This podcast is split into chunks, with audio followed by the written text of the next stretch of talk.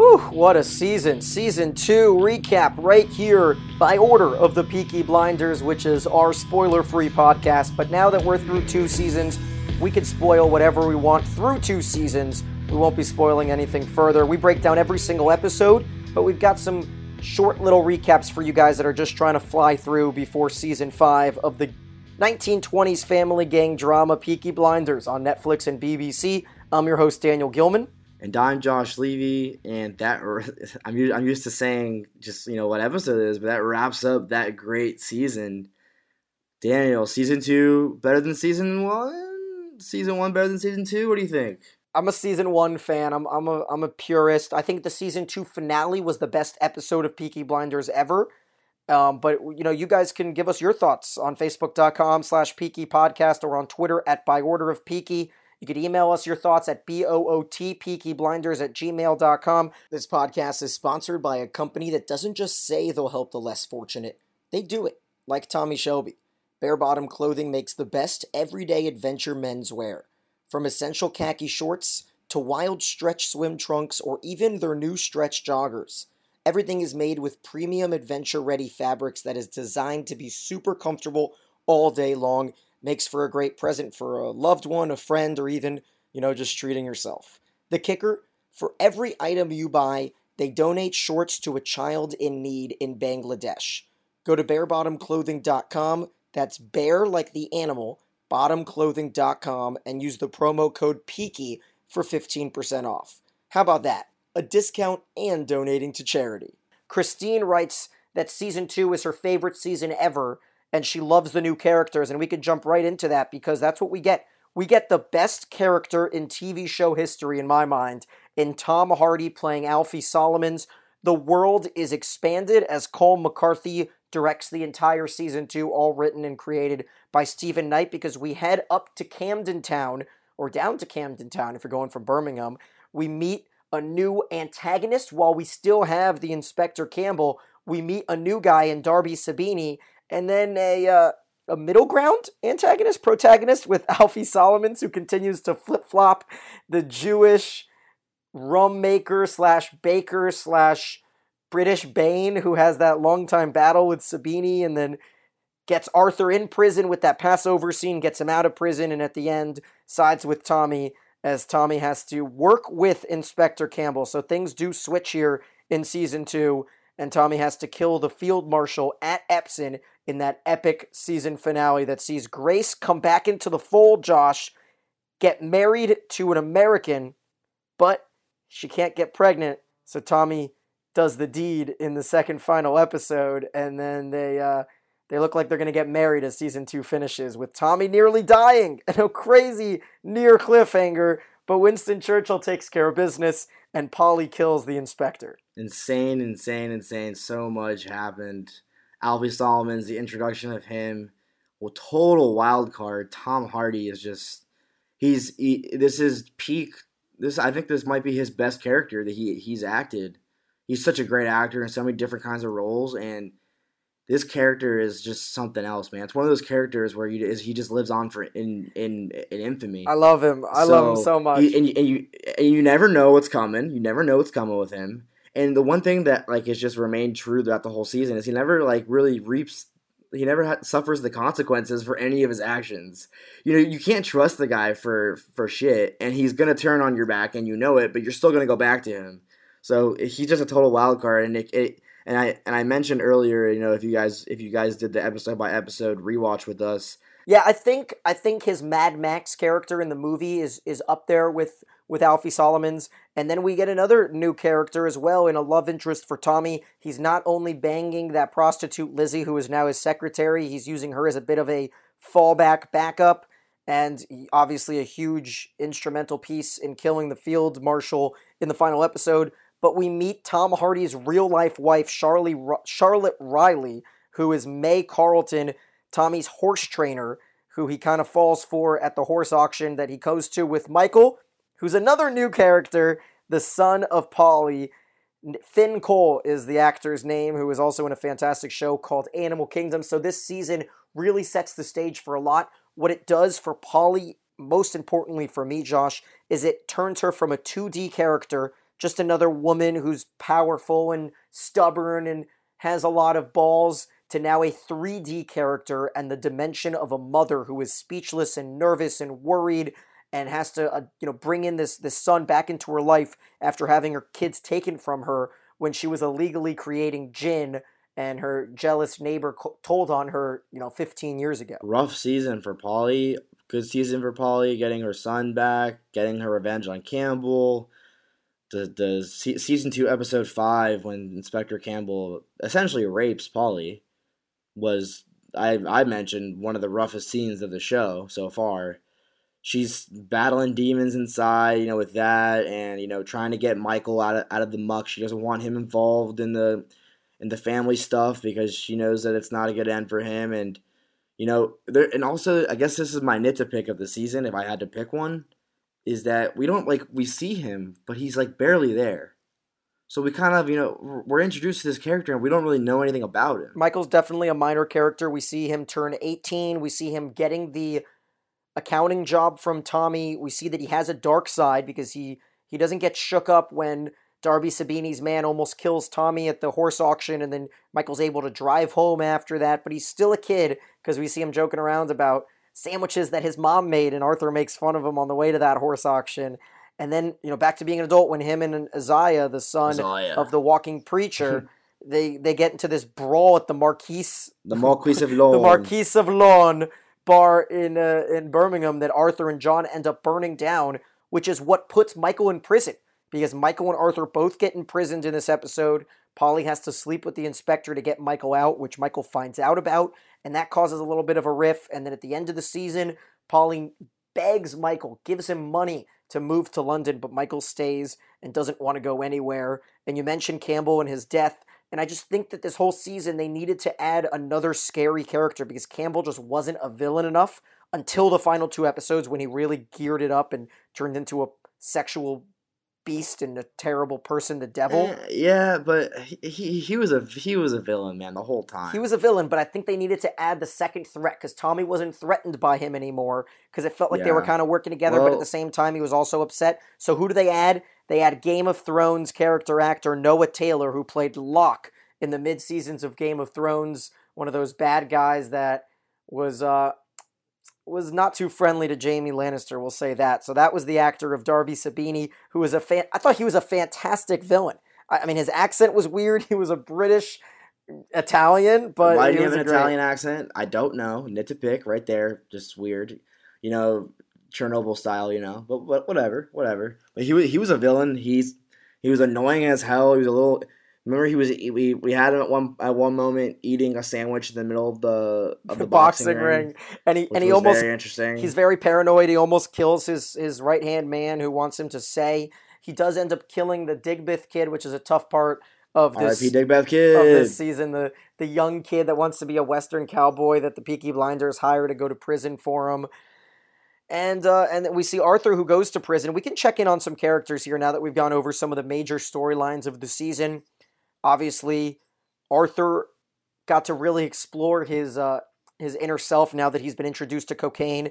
He gets to go buck wild in London. He's get he gets the iconic scene where he takes over the Eden Club and gets to live in London and fuck people and do a lot of drugs and be whatever he wants and By order of the Peaky Blinders. yeah, what is it? This place is under new management, is the Yeah. line. We'll go over some of our favorite scenes, some of our winners and losers from this season as well. If you guys have any thoughts, make sure to hit us up on social media or via email. I think that at the end, Arthur really got to think about some things because he comes out of jail with John speaking very uh, spiritually and biblically almost. And I think after Alfie almost killed him in that epic Passover scene, and then he watches Billy Kitchen's brains splatter everywhere, Arthur maybe, you know, turning a little bit heading into season three. It'll be interesting to see where they have him now that it doesn't look like the Peaky Blinders have too much of a stronghold in London. The Sabini and Solomon's, uh, you know, scenario kind of gets left up in the air after neither of them get resolved at the end of this season. I think I think Tommy will probably go back to London and try to do more in next season, but I'm not sure he's going to try to do the same thing. Maybe now he's got some deal with Winston Churchill that'll have him, you know, explore other avenues of profit.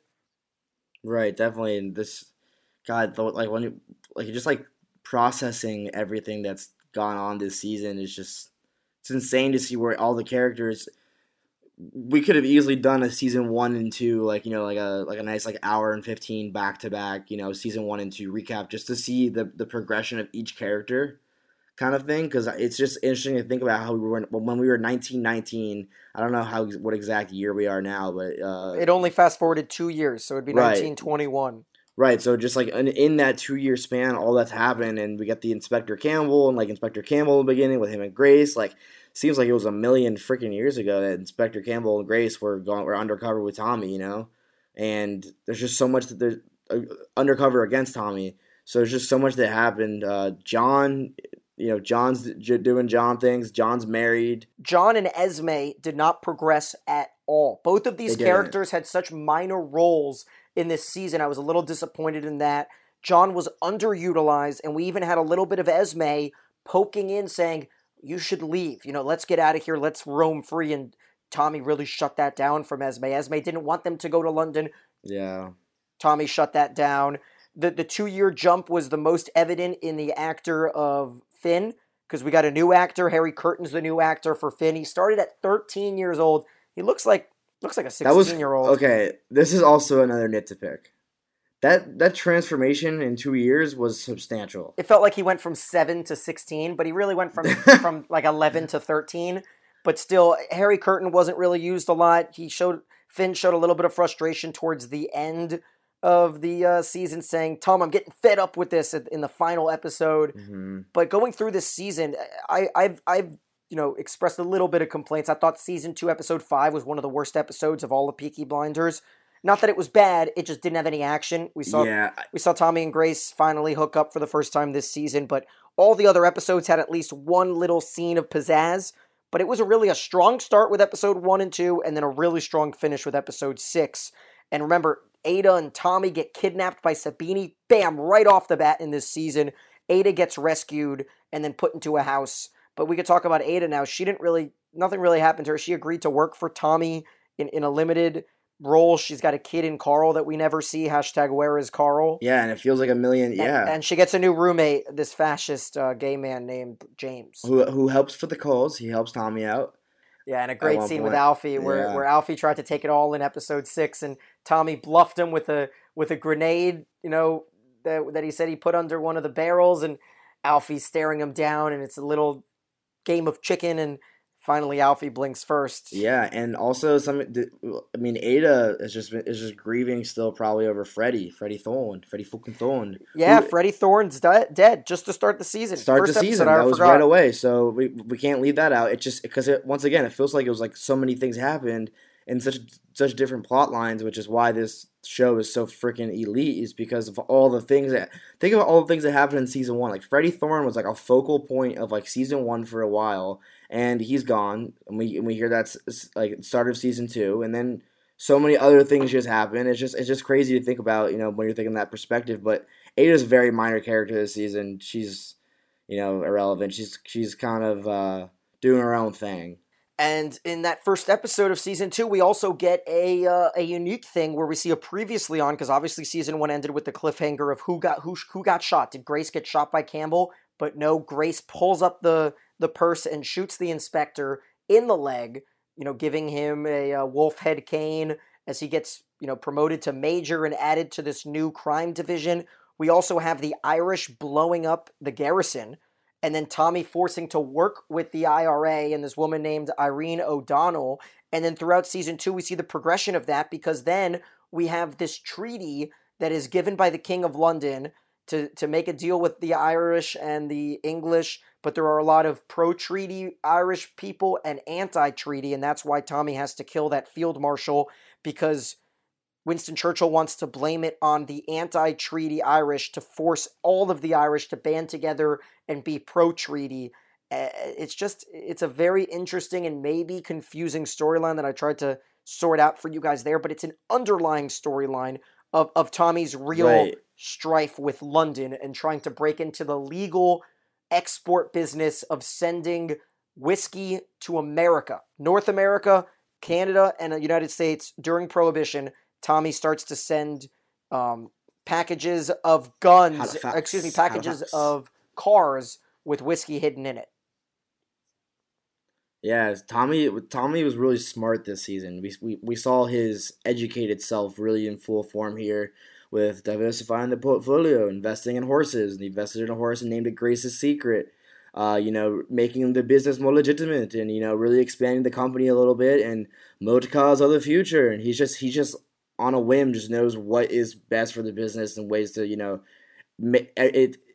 I mean, no pun intended. It's like a well-oiled machine so just the way that his business runs. So just he's clicking on all cylinders, man. It's just it's just wild to watch. Also buys a house and invests in real estate for Polly and Ada. Right, with Ada, with Ada, right. Birthday present for Polly there. I liked how they used Grace. She was in this season just enough to not forget about her, but not too much where it turns into a soap opera with the love interest. She gets called once early part of the season, doesn't answer, knows it's probably Tommy and then again the call and her husband answers and it hangs up and he, and we find out they're in London and then in the penultimate episode Tommy takes her out to go see Charlie Chaplin in a cool little scene brags to the inspector who was just you know getting the upper hand by you know having the arrest of Michael and Arthur and then the rape of Polly and finally Grace you know showing up at the Epsom race just before his his Danny Ocean like performance with all of the uh, the wheels in motion and the king being there and, and Grace tells him she loves him and she's having a baby and then Grace and May Carlton have a little back and forth in that I, I think I think it's hard to say but I think May Carlton had herself a fantastic season but she might be my loser of this season because she had a little you know, she had a little fun with the bad boys that she wanted to, but I think she got in over her head. Her horse didn't right. win either, and she mm-hmm. ended up getting mm-hmm. her heart broken by Tommy at the end, who picked Grace. Rough, rough go around for her at the end there, but uh, she was a great character. You know, she lives in a freaking mansion, estate. Seems like like she's pretty lonely there, so she was happy to have Tommy with her that scene with Tommy and May when they when when they're sleeping with each other brings out my favorite song like in the whole show by PJ Harvey is this desire. That's just like my favorite song out of the show and the music was impeccable again season 2. Just phenomenal music. Every single song's a banger. But PJ Harvey makes makes several appearances throughout this show and this song is my favorite song for sure. So just a little just a little highlight of season 2 right there. All right, who's your winner? My winner of this season Damn. This is rough. Here, I'm gonna mull it over. I'm gonna mull it over. Okay, my winner right there. I think PJ Harvey is my winner. She, she oh. made her oh. debut this season. Oh man. She hit us with my fa- my favorite song, "When Under Ether," which is after Tommy got nearly killed by Sabini's men before Campbell showed up in that first episode, and then Tommy realized he had to start wheeling and dealing because he got that letter from Alfie Solomons saying, "Let's break bread." So Tommy, pretty much half dead, has Curly, who could definitely be in the running for winner of this season. Curly, of course, is the uh, the the stagehand for the horses with Charlie Strong. Curly brings some oil to put on the horse's legs to help keep Tommy warm and a couple, you know, a little bit of food, and then they sail down the canal with When Under Ether playing, and I love that from PJ Harvey. Curly also has one of my favorite scenes of the season when Tommy's shoveling shit in the penultimate episode. Oh, yeah. Realizing that he one. needs to go back to his roots and realizes who he would be if he wasn't him. And that was a good little line, too. It was a, a great scene, good little Curly stuff. And I'm, I'm trying to just delay long enough so you can have a winner. No, no, no. I, I, I got it now. And piggybacking off of season two, episode six, if you guys watched that, I'm going to go with Winston Churchill. That was your winner. I mean, he, he wins the season. He gets he gets his way you know, and for all for, for for those of you who are confused about you know the whole political like the the way that the the politics are working in the show, Tommy Shelby literally like lays it out in that opening opening scene of the narration when he explains, you know, I'm gonna kill a man. This is why, you know, if I if if if I don't live, you know, read this letter. And when he's writing the letter, and you know, it'll explain all of what's going on, and it's a cause for international concern. So that's why I want you to listen to it. But Ch- Churchill, at the end of the day, has the last laugh, and he has a job for Tommy, and he's he's like Tommy's his little puppet. You know, it's just like something that if you really think far into it, like Tommy Shelby is never you know really anybody's puppet in the show. But Winston Churchill literally has has him to do whatever the hell he wants because he has so much power, and it shows it's politics. Politics is powerful, and Churchill's the winner of this season here because he's had Tommy do everything, all, all the dirty work, blood off his hands. and and at the end of the day, Tommy's life is now saved because of Winston Churchill because the inspector hired these red right hand men from the Ulster Volunteer Company to kill Tommy after he killed the field marshal in the final episode, and Churchill got one mole in there to save him by killing the other two men and finishing the season after Tommy's bleak midwinter. I almost had it all. I there was a woman, a great little historic line, and uh, and Winston Churchill saves his life. So, question.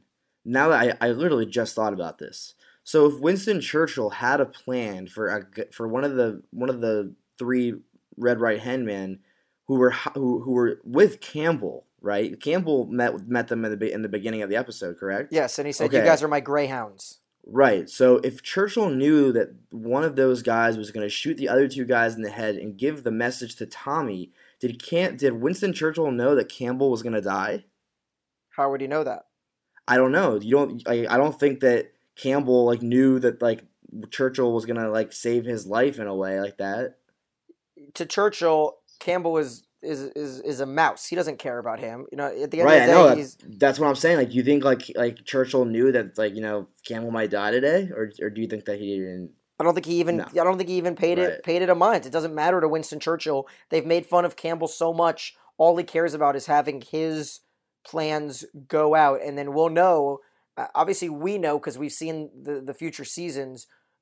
Campbell's got a very specific job for Tommy, and that's what the season three plot is Churchill. going to be. Churchill. Churchill. Sorry, Churchill has a very Yeah, yeah. specific plot for Tommy, and that's what we know the season three plot's going to be. Was that your favorite scene of the season? That final scene with Easily. the easily. the the Anne Dunn song playing and all of that fantastic. just- it's just the very end where oh. we think Tommy's gonna die, and the song that's being played is "All My Tears" by Ane Brun.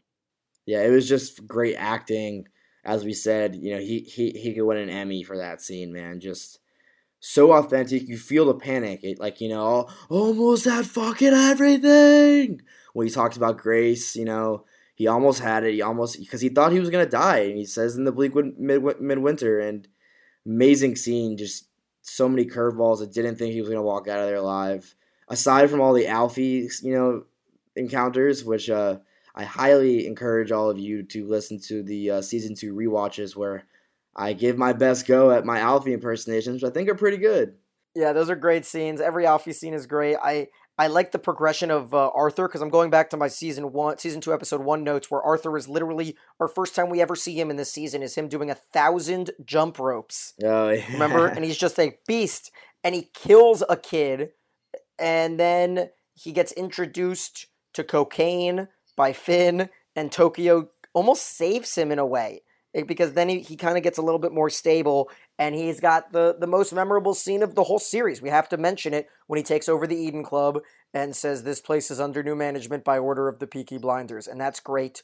And I've got one more favorite scene. Do you have any more favorite scenes from the season? I'm gonna. I mean the the the Sabini Alfie scene when they're talking is just freaking hilarious. Yes. It's just Go ahead, hit them with it, it- Josh. you know. They- they- some people don't have time to go through every episode. Josh is our resident. I got this. I got Um, this. I mean, it's it, what do we even call it? Uh, uh, You're so good with with your with your with with. chief I don't even know how to. chief chief impersonator right here. Chief Josh is our chief impersonator. Go ahead. You know, it's, it's the scene when he uh when they're when they're talking. He's like he's like you your dirty fucking Jew jokes, and Sabini's like, "Well, you have a sense of humor." Come, he's like, "I didn't know you had a sense of humor." He's like, he's like, he's like, "Yeah, fuck a joke, fuck a joke," and then they go on, blah blah, and he's like, "Jewish woman off the fucking menu," and then. At the, they they they're discussing the particulars, and Sabini's like, "And I Camden Road," and he's like, "Write down Farringdon Road," and he's like, "Write down Camden Road, Farringdon Road." He's like, write down peace between the Jews and the Italians. And it's just it was just a it was a phenomenal scene. And war with the gypsies. Oh yes, and war with the gypsies. That was that was a, a phenomenal scene because it was a it was a catalyst you know having things kind of take off a little bit. I felt they, it kind of pushed things through, it pushed it pushed the plots through. We know Alfie's working against you know Tommy at this point, which which is just not a surprise because the man is a wild card, and it puts in it, it sets things in motion. My favorite scene of the entire season that we didn't mention is Tommy spinning around at the horse auction with the gun.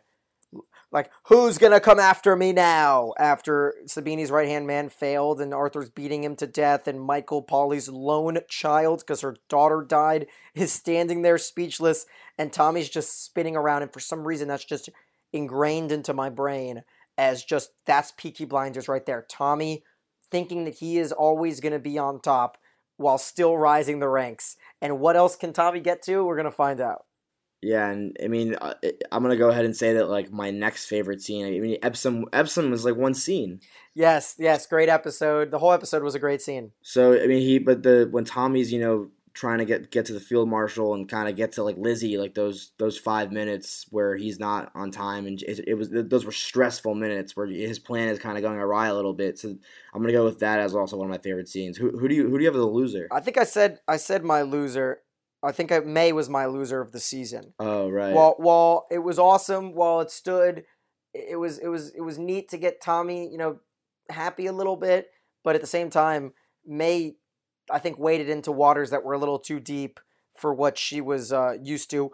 I, I have Johnny Dogs is also a winner of the season. So is Curly. The three of them are just fantastic. Johnny Dogs didn't really progress as a character, but it doesn't matter because he's there purely for comedic relief, almost like Greg in Succession. If anyone watches that show on HBO, it's like every time Johnny Dogs is on the screen, I'm smiling every single time. Yeah, he was phenomenal this episode. He, he becomes more of a staple, you know, for Tommy. He was hilarious. Great actor. Great actor. We're getting him on the podcast. Hopefully. We got it. Packy Lee, come on, come on. Speaking I, into existence. I wish I want I, I said it in the season two episode six episode, and I said I would have loved to see that Epsom scene be like a 24 episode with Jack Bauer, just a clock in the top right, just to know like 4:15 p.m. This is when the the licenses are getting burned. 512. This is when the ambassador gets killed. 513. This is when the first horse yeah, race kicks off. It was a lot. And and we we do never know. My one nit to pick for this season is we never know all this hard work on Tommy's horse, and we never even know how Grace's secret finishes at Epsom. Yeah, that was that was the one. It was a very good season. Season two, episode five, probably the worst episode you know I, of the show, but it still still was fine. Still was fine, but the season started really strong and ended really strong. Yeah, that's all that matters. That's, all that really that's matters yeah, definitely me. all that matters. Phenomenal season, and it leads perfectly into season three, man. And I'm I'm ready. I'm ready for it too. Keep your eye out for the season three episode one recap that we'll be recording and posting soon as we continue our rewatch, all to make sure that you, you peaky heads, are as caught up as possible for the season five release on Netflix on October 4th. If you guys are already watching season five, legally or illegally, we don't care. We are posting out instant reactions from every single episode. So go follow us on Facebook and Twitter at by order of Peaky on the Twitter machine at facebook.com slash Peaky Podcast. Email B-O-O-T Peaky Blinders at gmail.com. You can find all of our action. You can hit us with some feedback. We're getting a ton of feedback. Judy is our girl. She loves to hit us with feedback. So if you want to be like Judy and get shouted out on the podcast, make sure to hit us there. That'll wrap up our season two recap. Don't worry, we're going to be posting recaps for season three and season four as a whole. If you just want a quick little 30 minute, 25 minute appetizer as you drive to work or drive on home or listen to us at the gym, we're going to hit that for you. He's Josh. I'm Daniel, and we binge so you don't have to.